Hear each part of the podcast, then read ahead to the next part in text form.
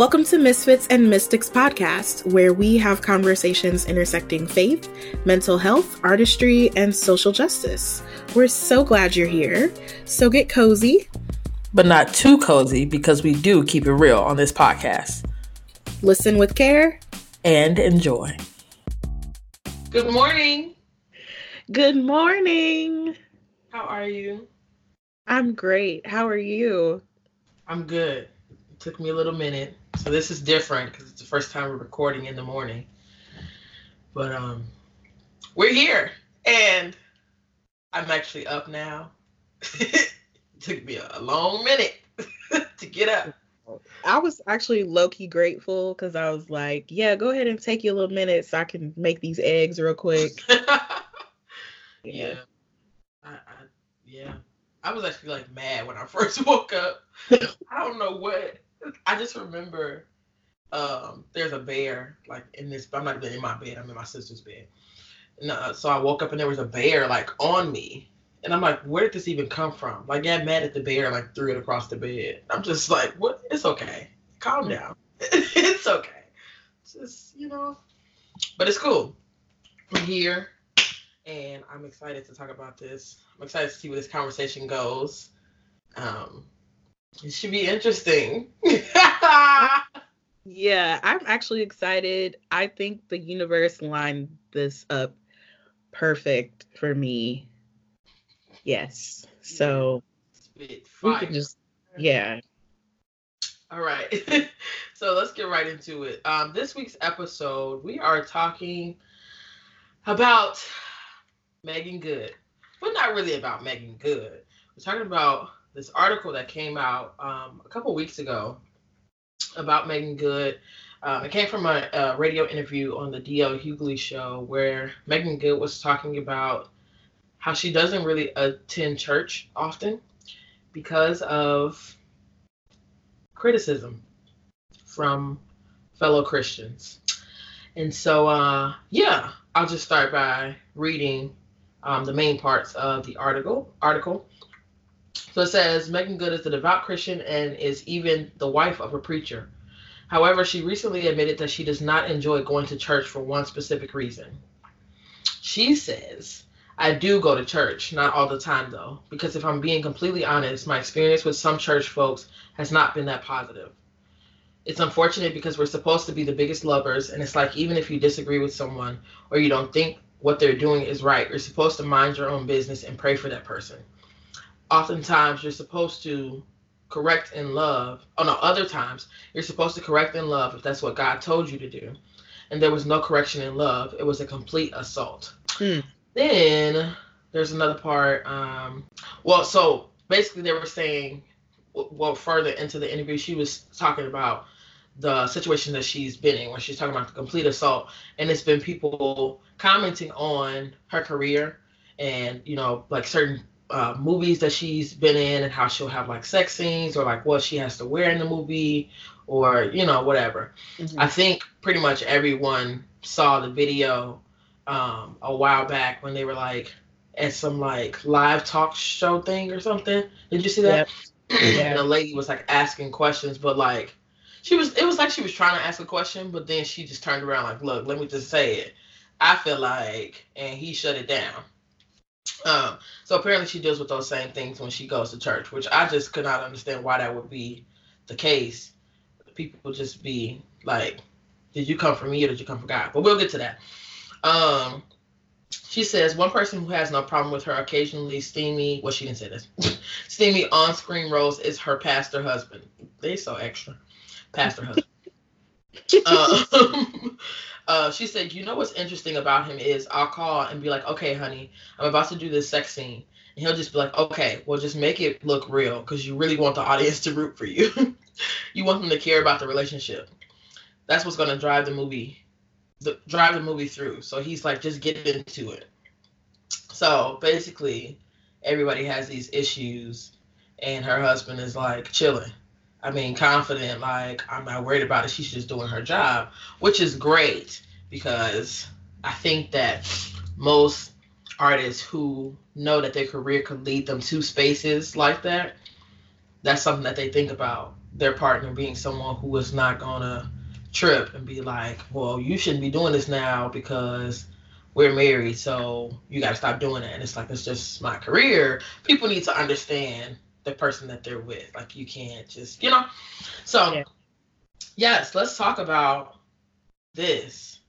Yeah. Um, I, first of all, Meagan Good, I've always loved Meagan Good. Everybody who knows me knows how much I love Meagan Good.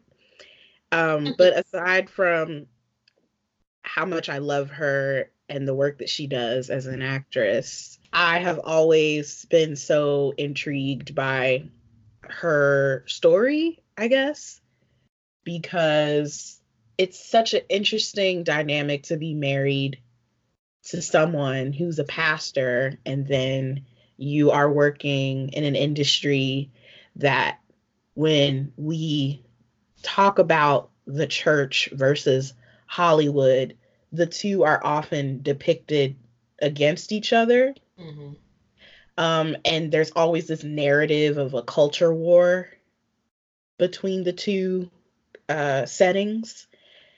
And so I've always found it very interesting how she has continued to just sort of work with ease, mm-hmm. uh, unapologetically, because um, I think when she, you know, announced that she was getting married, in my mind, I was thinking, oh, is she gonna be like one of those people that falters to that expectation, you know, that, oh, now that I'm married, and particularly I'm married to a pastor, so now I'm only gonna take on conservative roles mm-hmm. or roles that depict me in a certain light to maintain this image that we have about preachers' wives, I guess. Right. But instead, she was like, no, I am an actress. I love doing movies and television shows that I believe in and that I'm passionate about. And some of those roles aren't going to be um, these nice cookie cutter safe roles. She's done some very like bold work since getting married. Um, I saw her in a film called A Girl Like Grace, and the role that she played was very jarring and um, just so had so much depth to it. But the role required her to do certain things that people wouldn't, you know, peg her to do based on like her life as a as a wife to a preacher. But what people have to understand is it's acting. Right literally. she's not she's not playing herself. She is playing a character a fictional character um to tell a story. And the stories that she tells are very important and very real and speak into a lot of issues that particularly the black community needs to be talking about. Like the film A Girl Like Grace, it was about a young girl whose best friend has just committed suicide and we see her journey of how she's dealing with that grief while also also processing her own identity as a, a, a person that um, was attracted to her best friend and is like questioning her sexuality and um, dealing with uh, bullying and homophobia in her school and in her community and even in her home with her mother.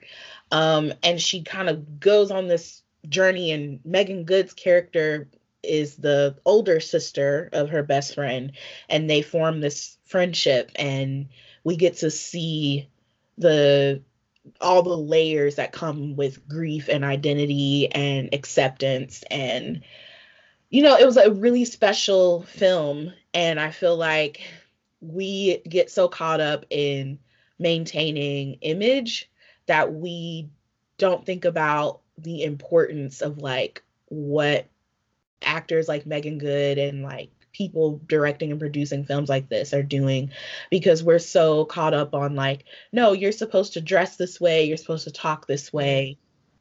Um, and anything that goes outside of that is wrong but it's like no she is telling a really important story that i believe would spark important dialogue.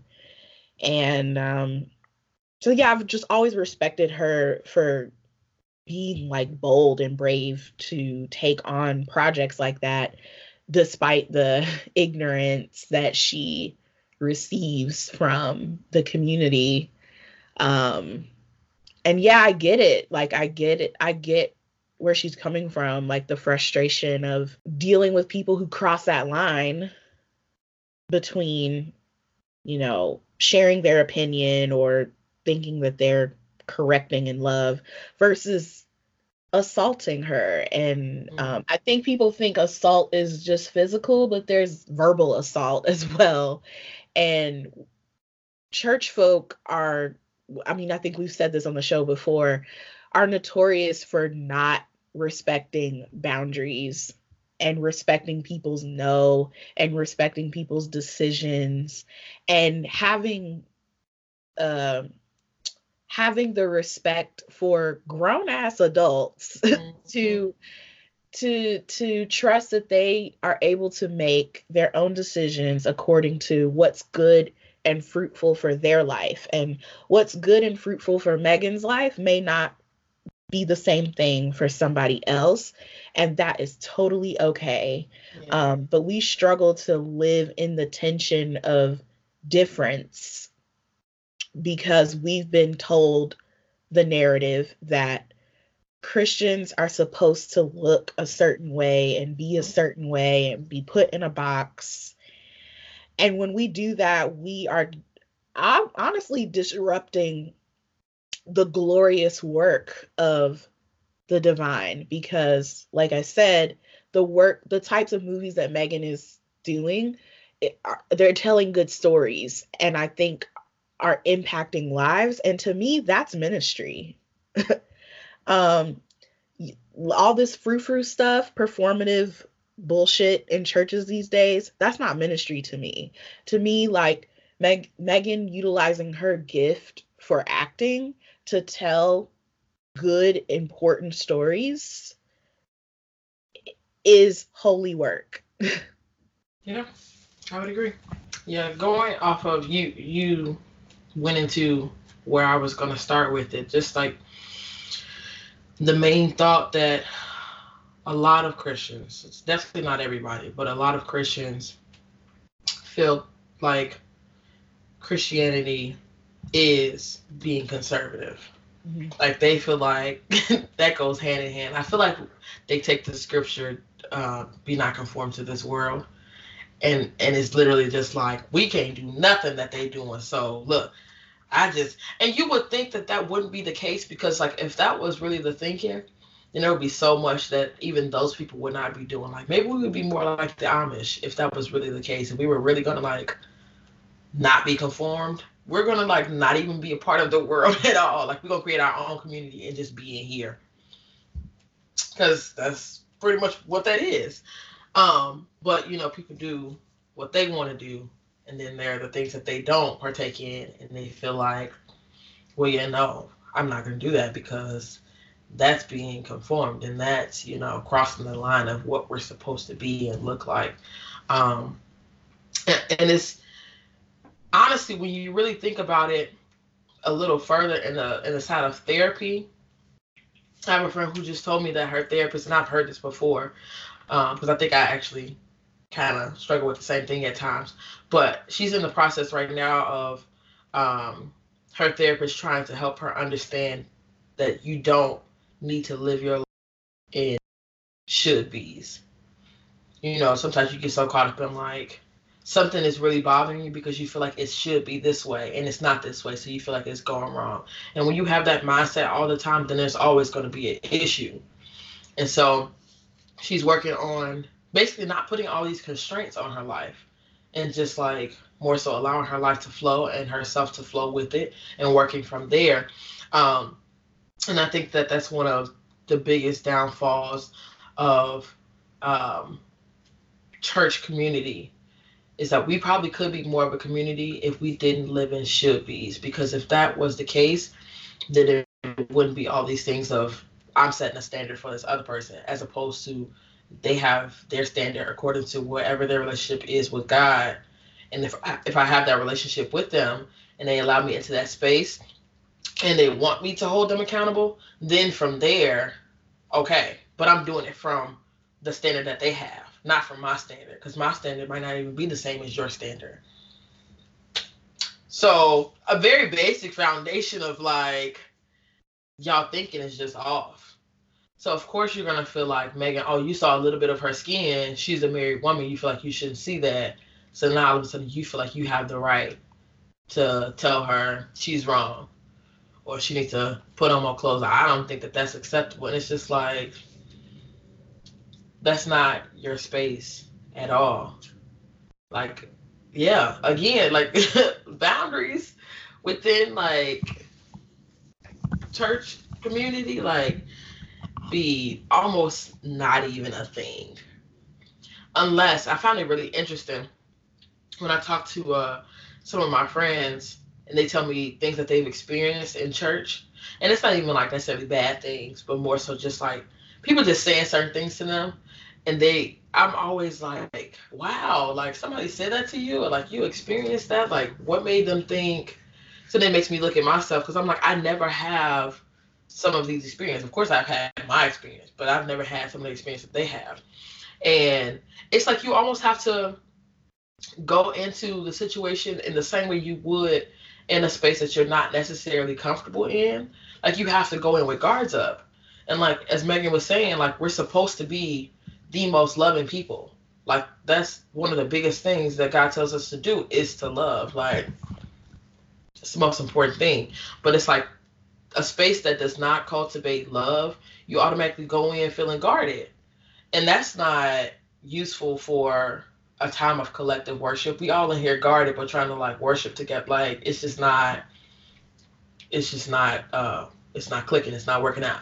like it's just it's a constant like um I don't want to say battle because that word is so basic for like what I'm trying to explain. It's um I don't even know the word. It's just uncomfortable, okay? like church church can be so uncomfortable. Like the fact that I myself have had to do the work personally like to build myself up before going to church literally have had to have talks with myself and be like okay when you go in just be focused like you know be be kind speak to people you know but also like stay stay focused like you're there to worship and like being amongst the people is cool but like you don't really feel safe right now but like don't get anxious don't be like whole talks with myself before going into a place that's supposed to be a safe haven. Just because the people like you just don't know what you're gonna experience. And so for me like i'm glad i haven't had some experience people have said things about like clothing and stuff. I mean i don't really be wearing nothing special to church anyway but i don't. Um but even like you know going out and stuff like i think about that type of stuff um if i go out and you know i run into a church member somewhere and they see me like buying some some some stuff for smoking or something like I just be like I wonder like how that situation will go. My thing is I'm going to do it. Period. It's Okay.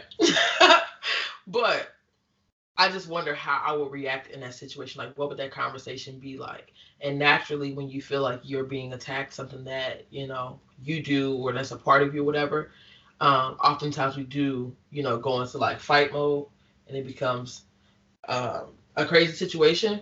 And it's not that that's wrong, because feel disrespected, then you're not gonna just be like, "Well, you're kind of disrespecting me right now, so I'm gonna walk away." Listen, if I had that type of control, that would be great.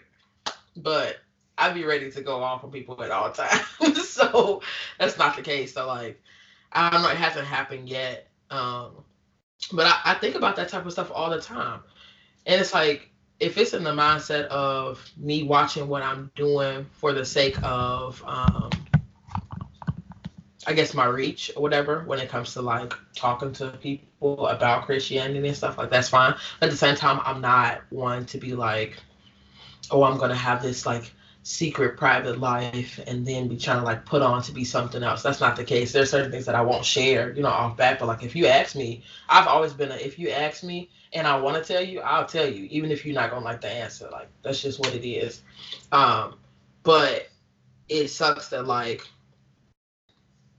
people, not even just Meagan, because it's so many people who literally don't even want to step foot in churches and people are always like well you shouldn't you shouldn't let people get to you like that and like um then the people who are like, well, really going to church is not that important. And then they pull up the, well, the Bible says do not forsake the assembly, you know, whatever, all of that stuff. And it's like, yes, this is all true. But at the same time, as a human being with emotions, like that stuff don't, you can't just throw that at people and just be like, basically, you're telling them it's fine, just come be abused, but just don't stop leaving like don't stop coming to church.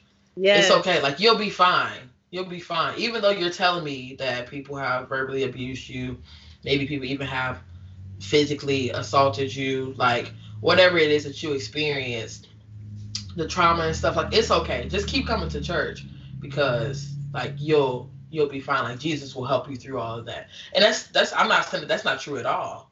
Because I absolutely believe that God, you know, whoever you believe in, will help you. but you don't need to stay in the place that abused you for God to like help you through something. Like, no, I'm good. Because now I'm putting myself in a traumatic situation and and and making this abuse or this trauma, whatever I may experience, um, an even deeper wound. That's how it was for me after my situation where I wasn't comfortable um, around the people at the church that I was going to, I was still forcing myself to go because one, I I was on the dance ministry and so I was still dancing. I was just like, let me stop doing this because I ain't even in this no more. Like the dance ministry didn't hurt me or nothing.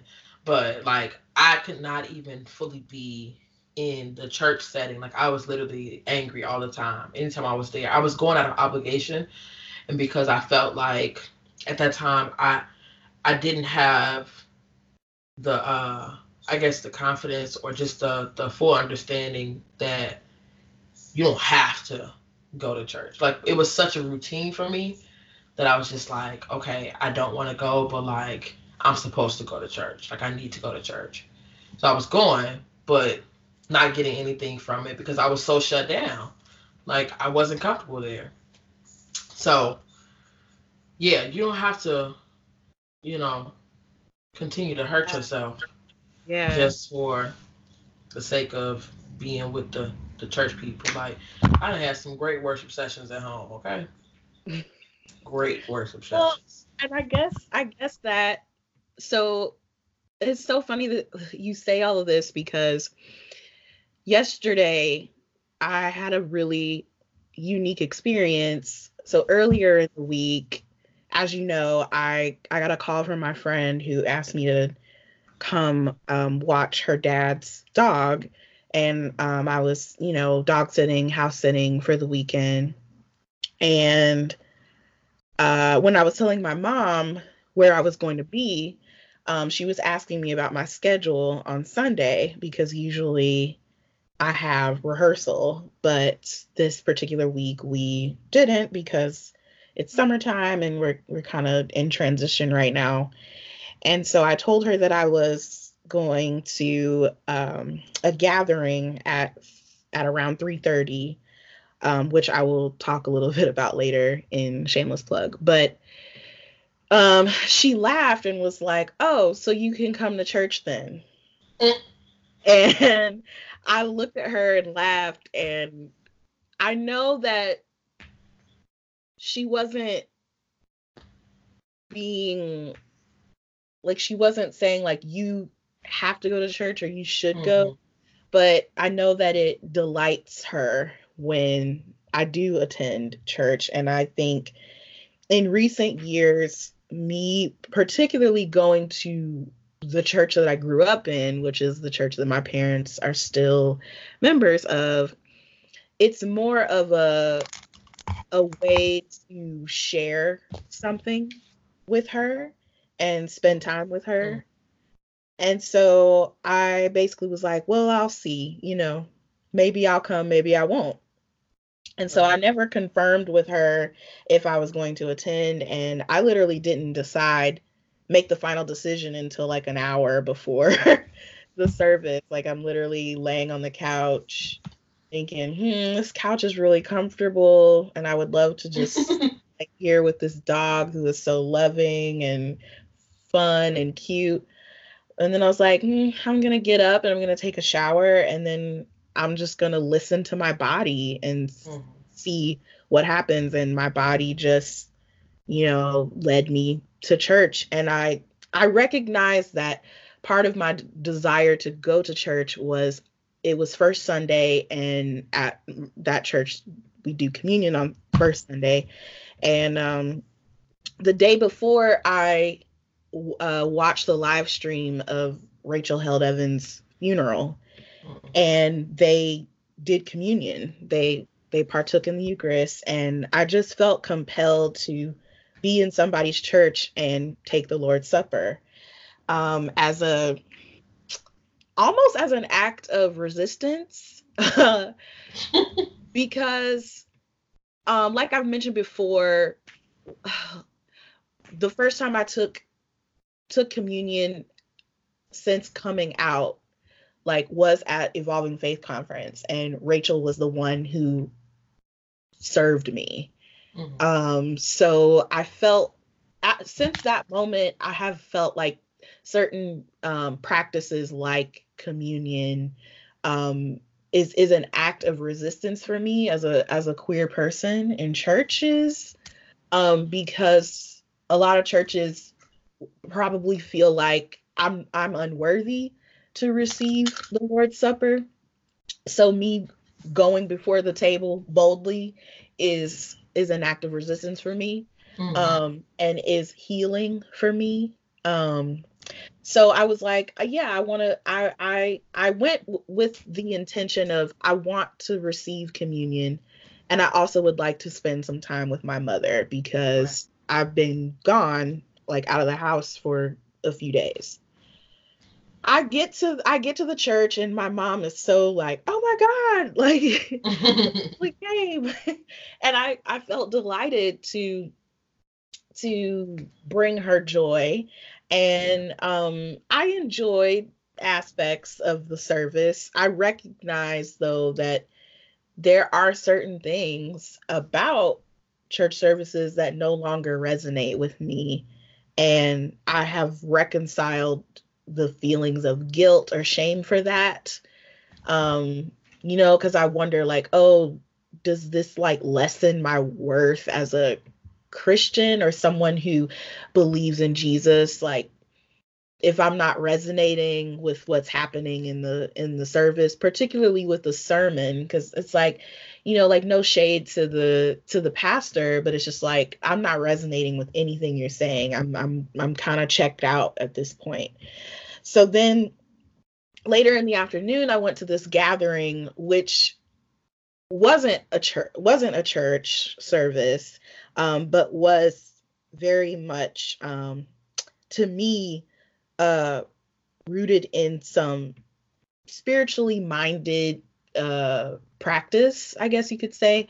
But um, there they were doing a, a a talk, a panel, a dialogue about gender and sexuality and identity and there there was a lot of fruitful conversation that happened but they also did some practices that you know had like had me to like ground myself and root myself and think about things in a different way from a different lens um and how we share in in community in this world as human beings. And I thought to myself, you know, if church was designed like this gathering where everybody is open and able to participate and even the people that are leading or facilitating things you know it's it's not hierarchical it's mm-hmm. it's like everyone taking ownership of their experience, their knowledge, and their worth, and then passing along that piece to other people to say, come, come co-labor with me in this work and let's learn together. I think if church was it was set up more like that, I would go all the time. But I and I talked to my my dad about it and and we were, you know, talking about how everybody has different needs in different seasons. So there was a season in my life where the structure of a lot of churches was feeding me, was um, giving me, meeting my needs. And now I have outgrown some of those things, and my needs need to be met in other ways. And I'm finding communities and spaces that meet those needs that may not necessarily look like or even feel like uh, what the Christian life is sup- supposed to look like, mm-hmm. or the things that they they told us are supposed to look like.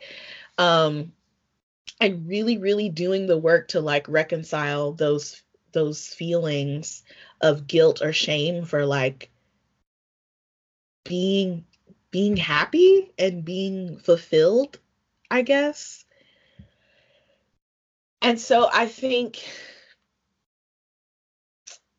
church like you were saying we're so caught up in the should be's and i think i'm i'm trying to move past like well church should be like this and since it's not like this then i'm just wa- either going to wallow in anger and resentment while forcing myself to go or i'm just not going to go and still wallow in anger and resentment um, as i sit at home because i don't have an alternative i guess mm-hmm. um, and now i'm in a space where i'm seeking those alternatives i'm i'm giving myself permission to be okay with the intentions. So when I went to church, I was like, it's okay that my intentions for being in this place may not match the intentions of everyone else in this place.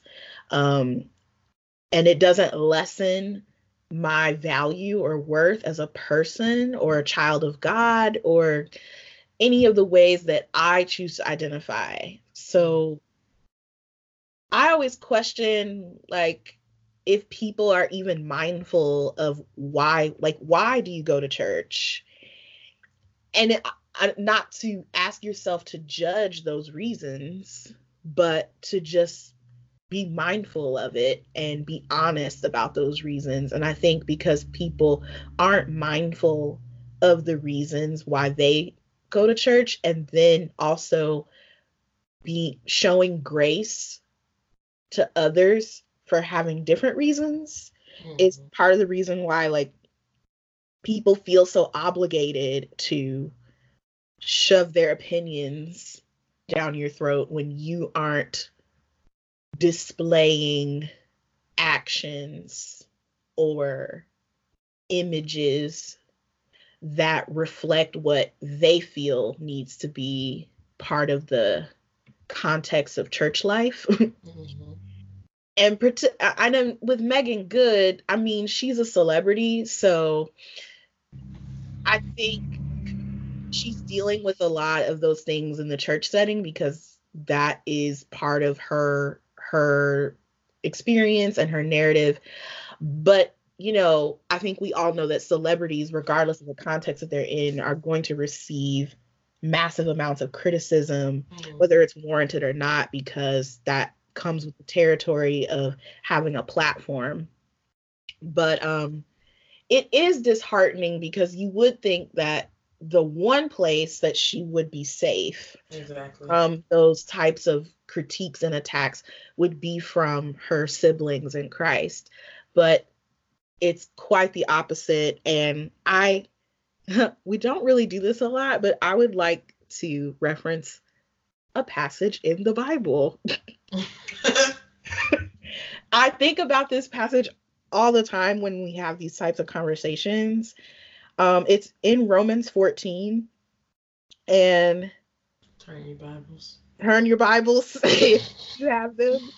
Read along with me. I'm reading from the um, New International Version. This is not a Bible study, guys. Uh, okay. Um, it says, accept the one whose faith is weak without quarreling over disputable matters. One person's faith allows them to eat anything, but another whose faith is weak eats only vegetables. The one who eats everything must not treat with contempt the one who does not, and the one who does not eat everything must not judge the one who does, for God has accepted them. Who are you to judge someone else's servant? To their own master, servants stand or fall, and they will stand, for the Lord is able to make them stand. One person considers one day more sacred than another, another considers every day alike. Each of them should be fully convinced in their own mind. Whoever regards one day as special does so to the Lord. Whoever eats meat does so to the Lord, for they give thanks to God, and whoever abstains so whoever abstains does so to the Lord and gives thanks to God. For none of us li- lives for ourselves alone, and none of us dies for ourselves alone. If we live, we live for the Lord, and if we die, we die for the Lord. So whether we live or die, we belong to the Lord. For this very reason, Christ died and returned to life so that he might be the Lord of both the dead and the living. You then, why do you judge your brother or sister? Why do you treat them with contempt? For we will all stand before God's judgment seat. It is written, As surely as I live, says the Lord, every knee will bow before me, every tongue will acknowledge God. So then, each of us will give an account of ourselves to God. So, facts. Yeah, I mean, to give a little context, you know, at that time, like there were these disputable matters about like uh like the the the diet, like should you eat meat, you know, because they're in a time where Jews and Gentiles are starting to come together. There's these arguments about do Gentiles have a right to um, the conversion without you know following Jewish law and customs and and culture and everything like that. And, you know, Paul's like, listen, all this shit that y'all arguing about, like who's eating meat, who's not eating meat, who's observing the Sabbath, who's not observing the Sabbath, you know, who's wearing this, who's wearing that. All that shit doesn't matter because Christ has redeemed all of us. Christ loved all of us. And so all of us have the right and the authority to pursue God and to live for God. And I've always like I always go back to that passage because to me it's saying that we all have different ways of living and what is good for me may not be good for you. If eating meat is is is triggering for you or a stumbling block as they say for you um then don't eat meat. If if eating meat is not good for you don't do it. And i will honor that and respect that and encourage you in that. But for me meat doesn't bother me. It doesn't lead me on a path to destruction. And so i'm going to continue to flourish eating meat. Um now if you find that hey you know what? Um eating meat is actually harmful because X, Y, and Z, and you can actually present to me a valid argument of how eating meat is harmful to living beings. Um, like this is actual like tangible conversation that people are having today, then I'm I'm I'm my ears are open and I will begin to assess. But it shouldn't be because you are this high and mighty sanctimonious person being like, well, if you eat meat, then you don't love God. It should be coming from a place of like wanting your your sibling in Christ to to flourish and to honor like creation and and and edify one another. But some things just like like in Meagan's case, okay, so she's wearing a revealing outfit. So what? what does that have to do with you? Right. How is that harmful to you or to her? Um because as stated, her husband, he doesn't have an issue with her wearing what she wants to wear and being in the types of movies that she's in. He he is delighted in her work as an actress. Right. Somebody else's spouse may take issue with that and that is between them and their marriage. I have my own opinions about marriage in general and maybe we'll talk about that on another episode.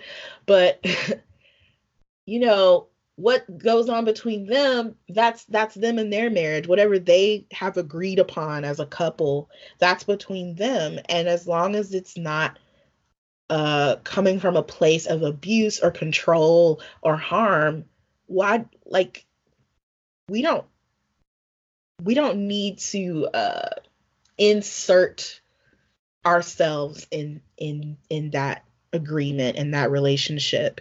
And so, yeah, I just, I'm always perplexed why people feel the need to force others to conform to to sameness because mm-hmm. i don't think we were created for sameness i think i think god delights in diversity in all aspects and that difference doesn't equal bad. Difference is beautiful, and we all just need to do better about respecting people's choices and let them flourish in them um, and give people their autonomy back um, and let their yeses be yes and their noes be noes.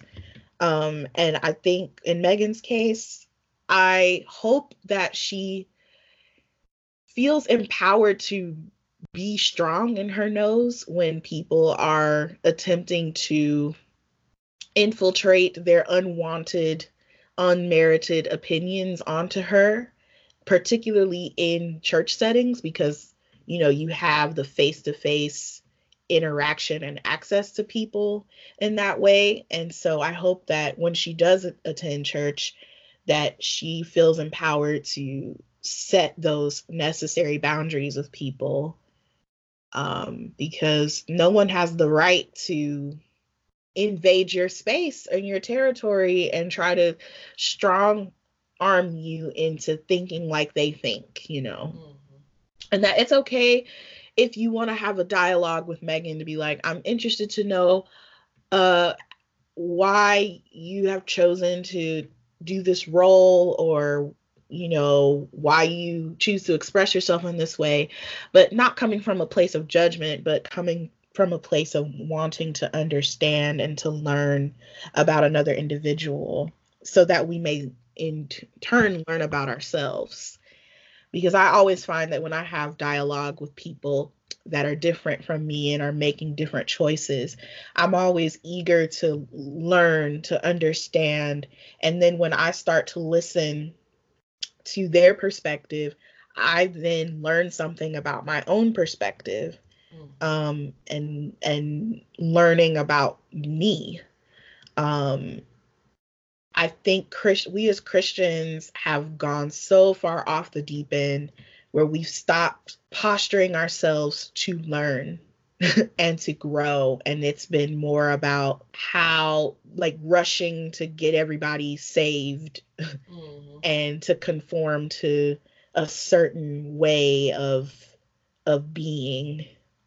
And we've just missed the mark completely and it's not producing good fruit. And jesus said if it's you know a bad apple you got to throw that shit out. So um I mean, I'm paraphrasing. Right. paraphrasing. I love like pra- paraphrasing and like putting putting things in, into the way that I would say them, but um. Yeah, it makes it more. Yeah, to, to make it to make it make sense, you know, right. make, make it plain. You know. um, you know, the old say, make it plain, preacher, make it plain. So, I, yeah. So this this has me thinking about um Conversation was a very quick conversation, and I don't even know who this conversation was with, but I just remember being in a space where people were talking about um, Kanye and this, I guess, church like thing he has going on. Honestly, I haven't looked too much into it. Like I've just seen the videos, but I really haven't like looked up anything or like asked too many questions.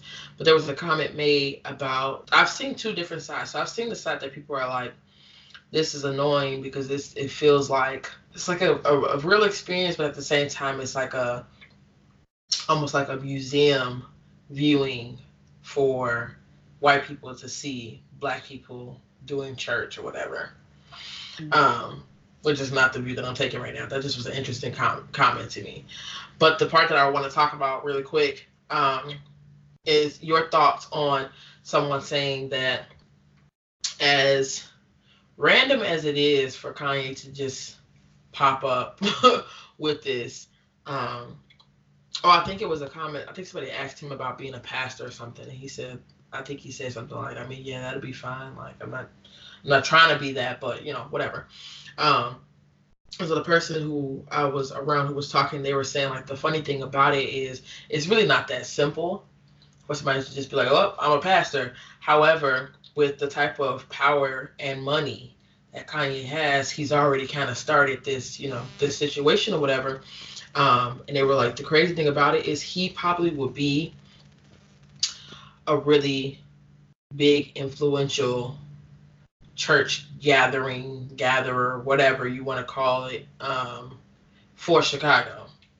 And it probably would grow faster than any other church ever has in Chicago. Now, if you know anything about churches in Chicago, there have been so many different like during different eras there's always been like the church that everybody's attention is drawn to this mega church over here they're doing this for the community they have this much money they have this pastor and it literally changes all the time according to the era which makes sense to me um and so for kanye in this church thing i don't think that they have word like, do they do the word? I've only seen like them like singing.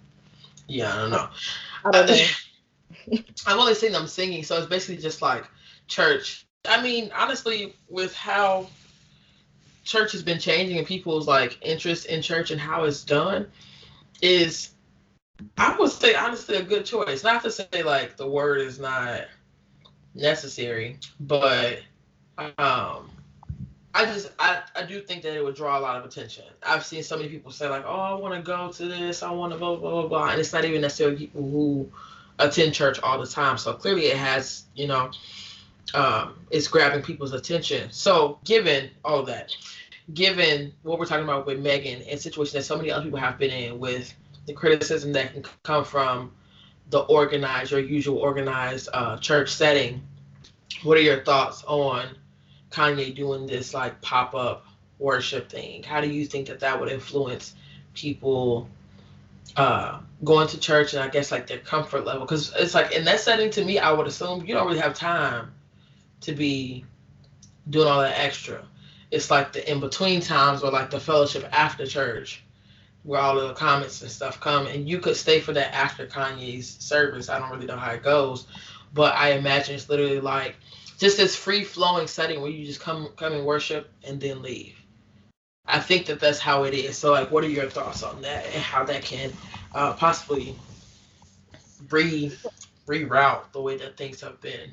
Well, yeah, I, I I I don't know much about this new endeavor that Kanye is pursuing. Um, I have my I have my personal feelings about Kanye West, but Same. Um, I'm going to I'm going to offer grace to my brother and just talk about the work that he's doing. But uh, he, I think it's a great idea, particularly because he is an artist and a celebrity and has the platform.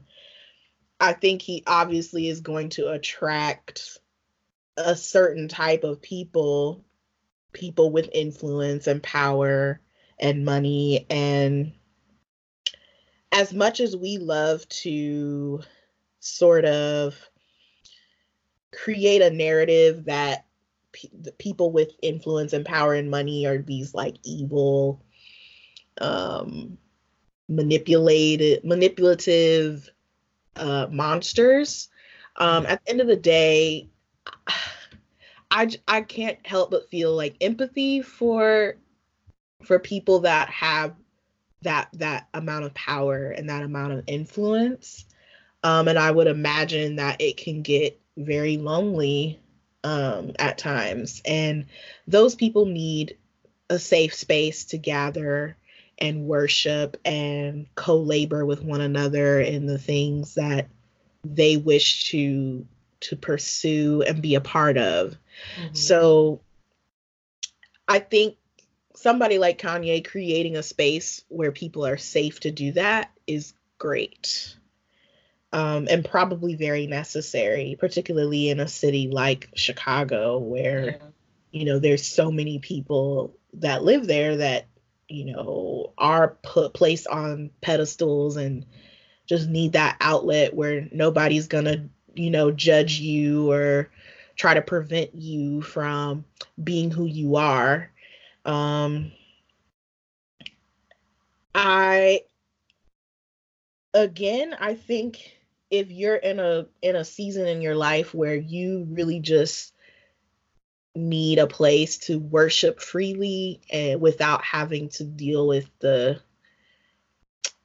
the labor of the socializing and um, all of that stuff mm-hmm. but you would you would like to experience uh, worship like with others then yeah.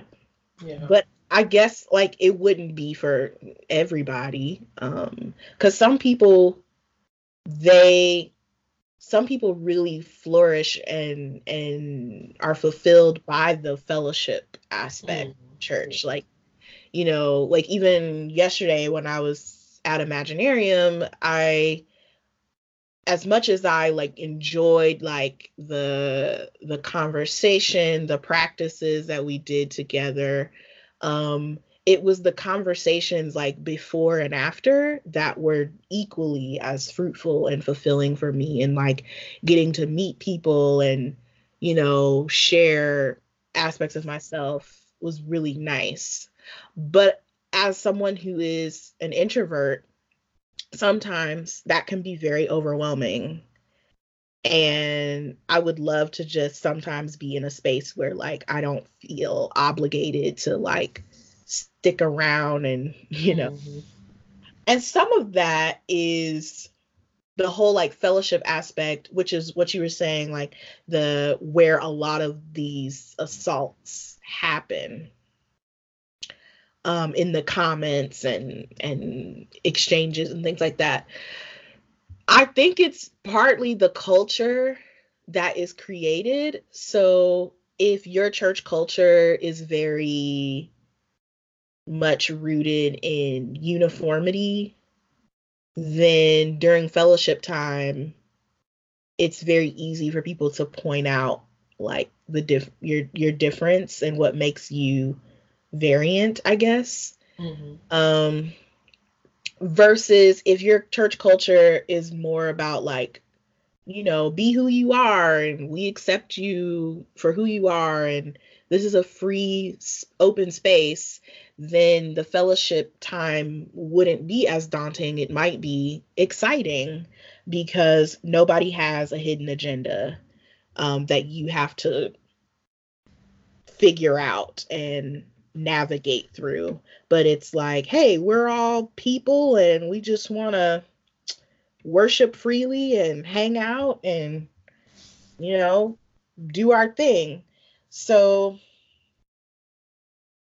but you're not obligated. I think that's yeah. the thing. People like if you create a culture where it's like we invite you. I love churches that use language like we invite you to do this, we invite you to do that. Um please feel safe to do this. We want but also encouraging people to take care of themselves as they engage in certain practices and experiences.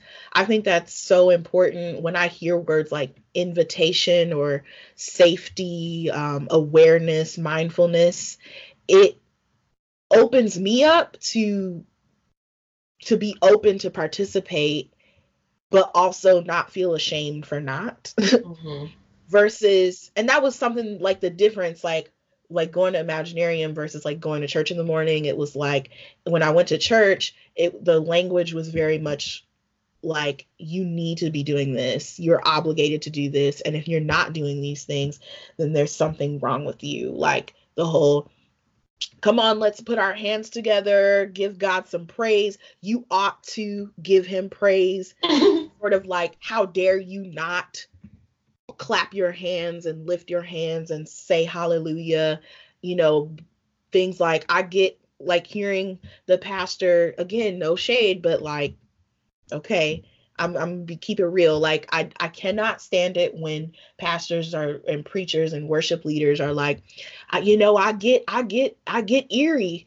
I get concerned when people don't want to praise God and they don't want to be thankful for what He's done. And it's like I am thankful, but um, my expression of gratitude isn't matching yours. Mm-hmm. Um, like even how we express how we feel and our experiences when we try to force that uniformity like everybody should be clapping everybody should be standing to their feet which by the way people how else do you stand but on your so why are you saying stand on your feet the next time a pastor says stand on your feet i'm literally going to do a handstand i saw i saw your tweet and i was like wait i didn't know if it was like the wording because you like um, capitalize on. And I was like, okay, wait, is this like weird to say this, or does she just mean in general, like just say stand? So I, I got you now. Yeah, yeah, yeah. so how um, else do you stand?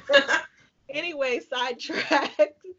um, yeah, like it's it's it's the like like even the language we use and the language we use cultivates the culture, you know, that is being created. And i, I, would assume, um, I don't want to assume, but I, I would like to think that the type of environment that Kanye is trying to create maybe isn't that like, but has more of a inviting like hey we invite you to do this um if you want to participate in this like good for you. If not you know no no shade no judgment.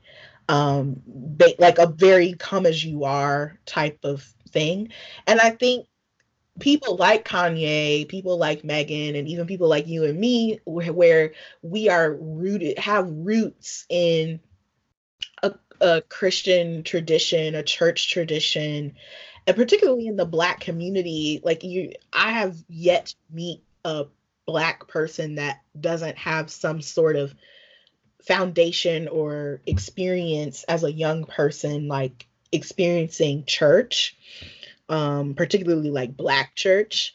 Um, and the Black church is very much like anchored in Black culture mm. and how we how we relate to one another in community and so the so church is very important and a lot of people want to honor those those roots and those foundations but struggle to maintain a healthy relationship with that community because you know as we evolve in our beliefs and in our in our lifestyle choices uh, in our convictions you know it's hard to find a safe space where i can you know express how i want to express i want to thank god and worship god like i want to do all those things but i, I don't want to deal with the baggage of the abuse um, and the trauma that i experienced you know particularly in my case like i would love to to go to church all the time and and praise god and i love I love listening to gospel music. I love hymns.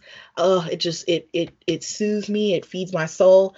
But I don't want to. But at what cost? You know, like I don't want to have to deal with bringing up the trauma of, you know, being told that you know you're going to hell or you're um you're unworthy or you're less than because you know you like girls so um I would love I think it's great. I think if he's going to create a space that's inclusive and um, celebrates diversity and openness and freedom, then do it.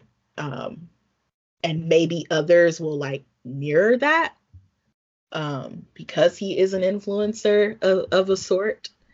Um, I don't know. Like, I know that there are people creating spaces not even like within particularly like church context but where those things can come to rise like i think there's this this uh gathering that happens in la like taco tuesday i saw a video of um well he he used to go by tone but he is now b slade you mm. know um and uh you know b slade used to be a gospel artist and then when he came out everybody was like you're done we don't want to deal with you anymore. We always thought you were weird, but this is this is too much. And B Slade was like, Well, I didn't want to be boxed in with y'all anyway. I'm right. an artist and um and some of the artistry is going to be more rooted in gospel music, but some of it isn't. And um, I saw a video of him singing at this Taco Tuesday gathering, and there, like I saw in the video, there were other uh, artists, like Jordin Sparks was in the room, and but he was singing total praise, mm. and you know, like you could you could tell in the room, like there were people there of all different backgrounds and uh, faith traditions and uh, beliefs and everything, um, but ushered those people into a worship experience when, you know, they probably initially came for the tacos and the singing and the partying and the drinks um, and all of that. But he he shared his heart and and his roots are in the church and total praise is the black church anthem okay mm-hmm. so um i just it was like beautiful to see that i think if if more spaces could be available uh where where people you know like you and i have have gathered together where like we gonna take shots of tequila but then we're gonna we're gonna also talk about the bible or mm-hmm. what god is doing and um you know sort of this cussing and praying right um, that we have, and that's why I, I love our friendship because I have that that freedom to to do that with you um, in ways that I don't feel like I have the freedom to do that with with other people who identify as Christian because it's either like all or nothing. Like you either like we're gonna be if we're gonna be holy then we can't you know do all this other stuff. But i feel like that negates like the realness the rawness. And then it becomes like well you're just being fake because like you were talking about like people start creating secret lives. And mm. for a while i think i was doing that. Like i was living like a double life because you know i didn't feel comfortable to bring my full self to the table but now i'm i'm interacting with people who are like yeah i love god i love um I'm rooted in my faith tradition, but I'm also a person and like it's okay to to enjoy yourself. so mm-hmm. um yeah. Definitely. So I want to end this conversation with scripture. We in scriptures. We in the Bible today, baby. Okay. okay.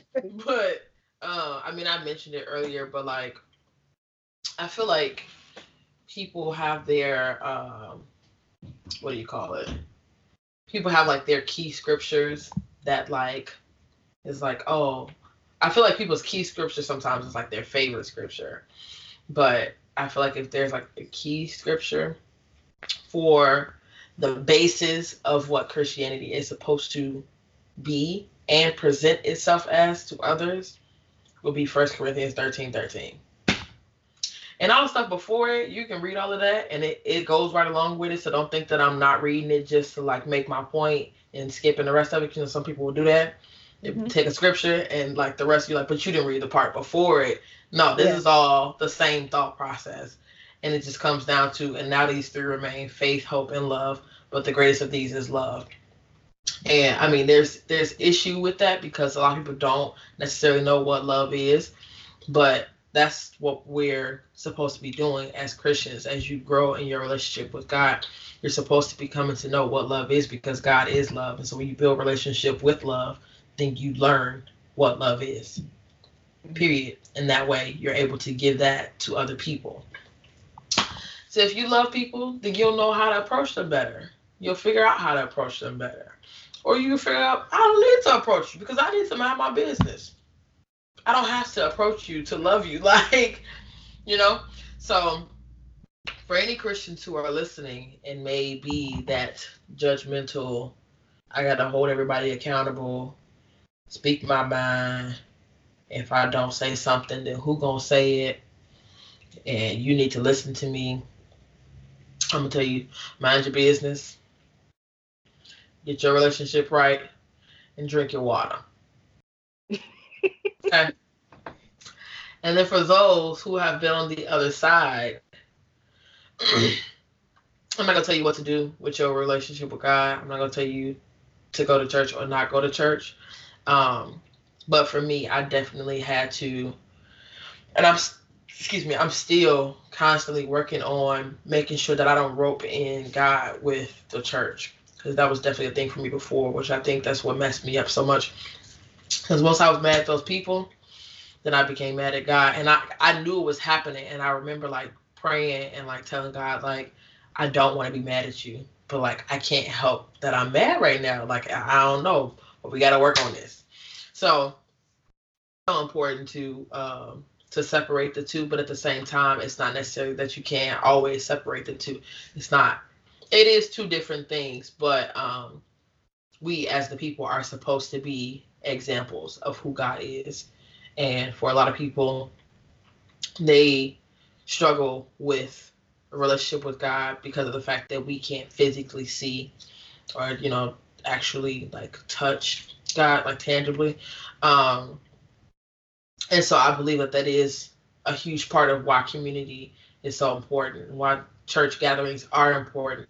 Because as humans, like we do need that physical, tangible, visual um, to help us in in our beliefs sometimes. And so when people end up disconnected because of what we have done, where we failed them, then I, I honestly truly believe that we are failing God when that happens.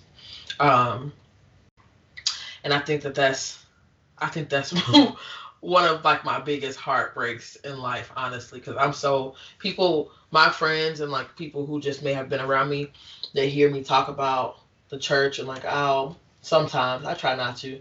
I'll argue people, argue with other Christians about the whole like church hurt topic and stuff. And I think that sometimes is portrayed as like me being uh I'm gonna say sometimes because I actually had a friend told me that, you know, I was just still bitter about what happened or whatever.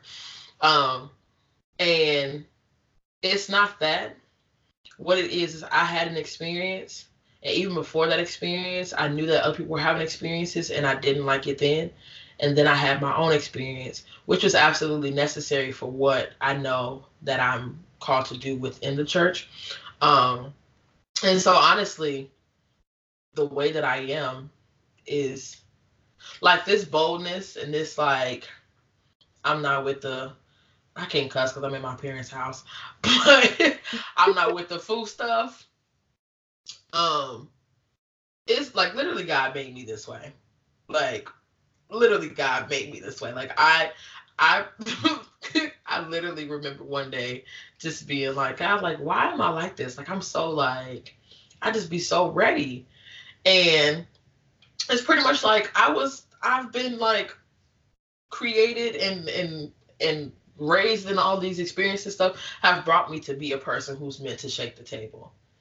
Like I, we're not sitting at no table and just watching a bunch of mess go down. It's not happening. If I'm at the table, it's not happening. Mm-hmm. So, especially when whatever the mess is that's going down is affecting other people, and it doesn't have to be that way. Like you know. So, um, back to what I was saying originally. If you are that person who's been in that position, um, one, I love you. you could talk to me because baby, I'd be ready. No, but no, seriously, um, take care of yourself. That's I mean, I guess that's the the best way to say it. Take care of yourself, um, because whatever that means for you, you'll know, and it's not telling you, well, keep going to church, it'll get better or stop going to church because you know they don't care about you no way. I'm not gonna tell you that. I'm not. I try not to give people like exact answers because I don't know. Everybody's so different. Um, as we've been saying this entire time. So whatever you need to make sure that you're good and that you continue to flourish and heal and grow and, and get to the, the space that you need to um, in order to be whatever, then do that and bump these people. If you can, I would definitely say try to like still love them. Don't, you know, be to them what they were to you, which can be hard sometimes, honestly. Um, but yeah, love, man, love. Mm-hmm. Love is love is love is love, love is love. Is love is love is love is love is love. For real. And it's though. that simple. Yeah. And also like there are the people that are in that in between place of like you you're not the person that is doing all the judging and being harmful, but you're not also not the person that was harmed. You're the bystander. Mm-hmm. Um, and there are a lot of bystanders who unintentionally create more harm by giving unhelpful advice um, the people that are like, oh, well, you just keep going to church, it'll get better or whatever. I would say to those people, like, really lean into listening to understand as opposed to listening to respond. Take take note of the fact and the truth that you don't have all the answers mm-hmm. and that it's okay that you don't and some people they're not looking to you for answers. Um, i think when people experience trauma or abuse or any type of harm they are most likely coming to you for support and to know that they're not alone in this. And so sometimes the best thing you can do is to just be there for them and to love them where they're at. And try to direct them to appropriate spaces that can provide them the help that you can't give. And so that might mean, you know, helping them find a good therapist or support group or an alternative space that can meet their needs and give them the space to tell you what they need. And when they tell you what they need, respect that and honor that and do what you can to meet those needs. And if you feel like you can't meet those needs, then please be honest with that person. Mm-hmm. And and redirect them to someone who can meet their needs. Because I've definitely done that before. I've definitely been like, listen, I am not equipped to help you in this way but I know someone who can, and here they are. right. Um, and and and it, it's so easy to go to the like religious cliches. Um, but sometimes those those those words, the language can be triggering for people.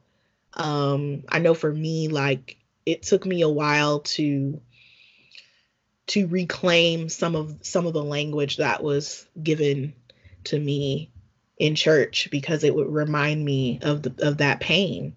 Um, so just you know, be mindful of what you say, um, and and yeah, don't want to leave out the bystander because I do think the bystander is a pivotal pivotal piece of of of these situations and these conversations. So yeah. Facts, facts, facts. this was a great conversation. As always. Yes. Always, always. You talked about I forgot what the name of it is, but it leads into shameless plug, right? Y- yeah, yeah. The place you went, I can't think of the name. Yes, Imaginarium. Imaginarium. I was literally like in my head was Emporium, and I'm like, I know that's not what it is. I know that's not what it is.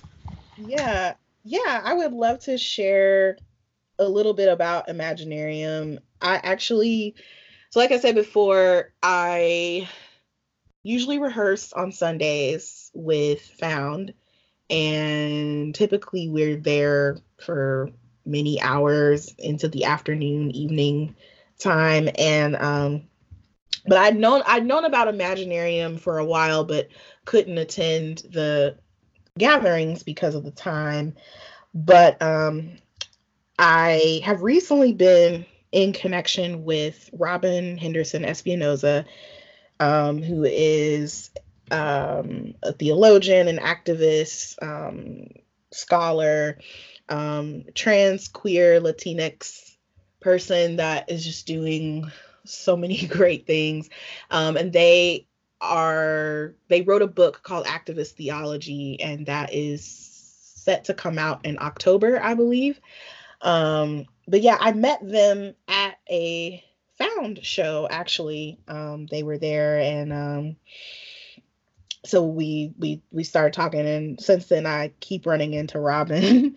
um anyway, the last time I saw Robyn, um they were like, you should come to Imaginarium because I am speaking on a panel about like gender and sexuality and and identity and so many other things.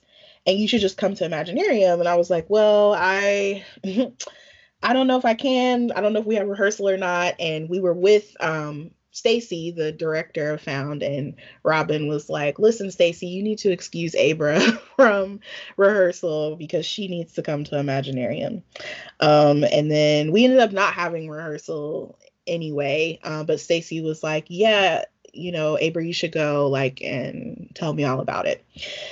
So I went, and um, basically, Imaginarium. Um, uh, it's a nonprofit organization um, the purpose is to bring together individuals, communities, families, businesses in order to collectively imagine a better world and intentionally make it so. Like that's basically their their mission or vision, just imagining a better world and intentionally making it so.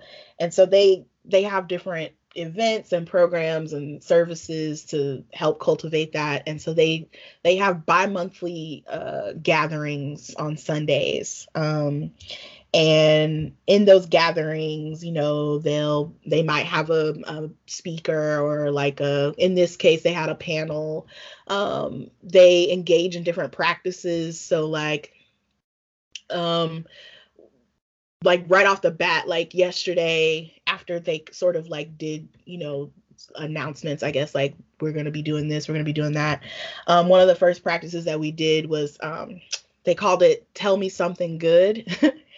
And we sang like tell me something good like together.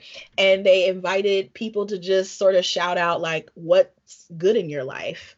Um, oh. because like you know we're, we're living in a time where it's so easy to point to the negative things happening in the world in our lives. And so inviting people to remind us that there is still good in the world. And what i loved was it was an inclusive space. So like they had like children and like older people like it was multi-generational which is something that you don't often see in gatherings and spaces and like so even the little kids were invited to share and like some little kids were like i had pancakes this morning and it's like you know just those like simple things like yes that is so good especially to a child like pancakes yeah. are you know um everywhere from like i had pancakes in the morning to like um you know i'm getting my business off the ground or i'm i'm I hit a milestone in my career or in my marriage or in my life, you know, things like that. Um, and then like doing practices that acknowledge the body, you know, things to help center us and ground us, to remind us to breathe, to remind us of our inherent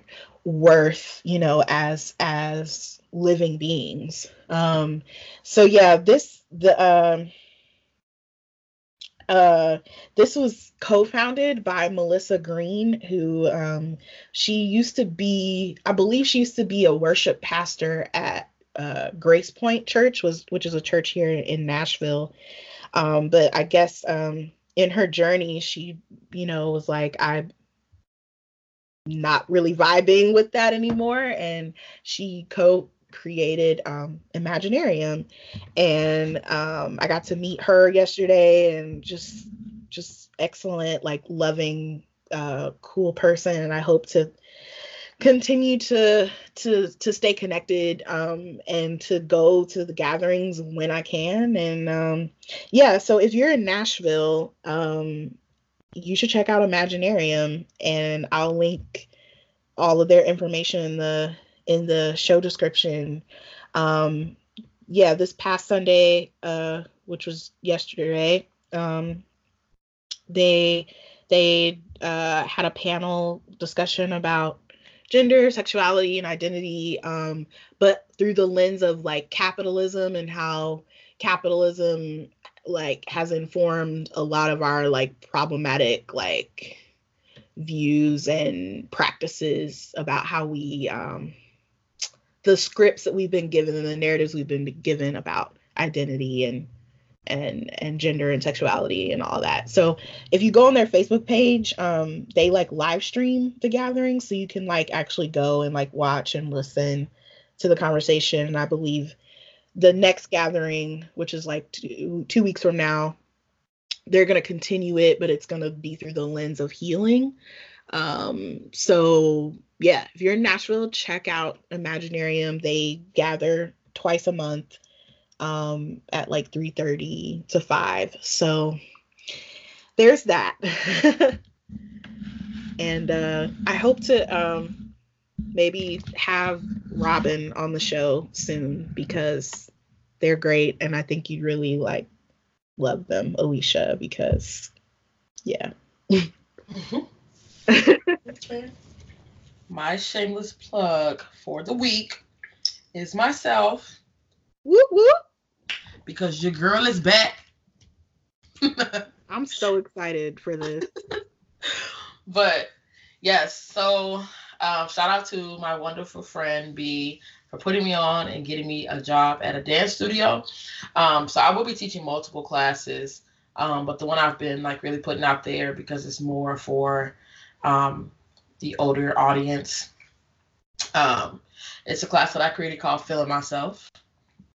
Um, definitely comes from Beyonce, Feeling Myself. Um, but it's called Feeling Myself Confident and Fit. Um, so if you are a woman and you are, I believe they said we're going to start at 16 and up.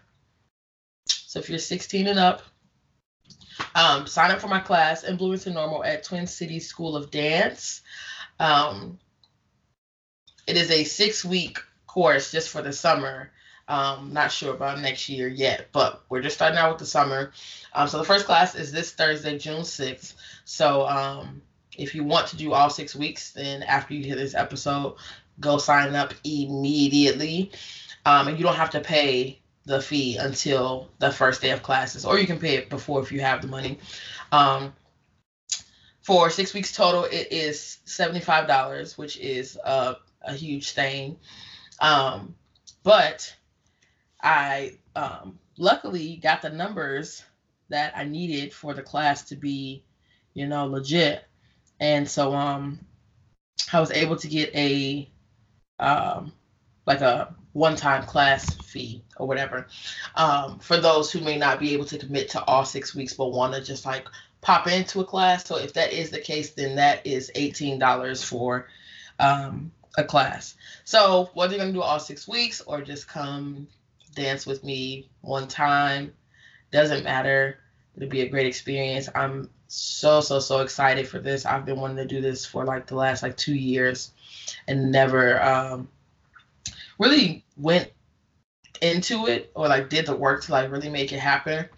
Um, so for my friend to just so easily be like, "You want to work in a studio? I think you need to be dancing again. and literally to just like, you know, contact the people that she's connected to and got me a job within like a day. not even.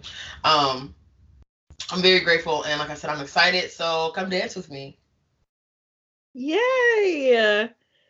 I I just want to take a moment to celebrate you, Alicia, and I'm so excited for you because I share in your friend sentiment. I think you need to be dancing and teaching more again um, and forevermore if you so choose to.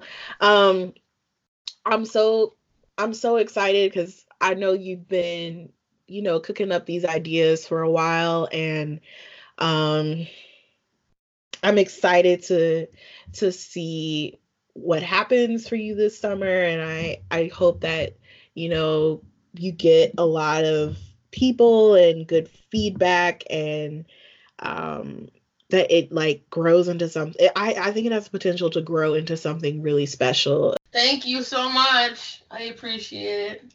Yes. I pray um, for my body. My knees be trying to break down on me when something good is happening. Yeah. Yes, I'm praying for your knees specifically.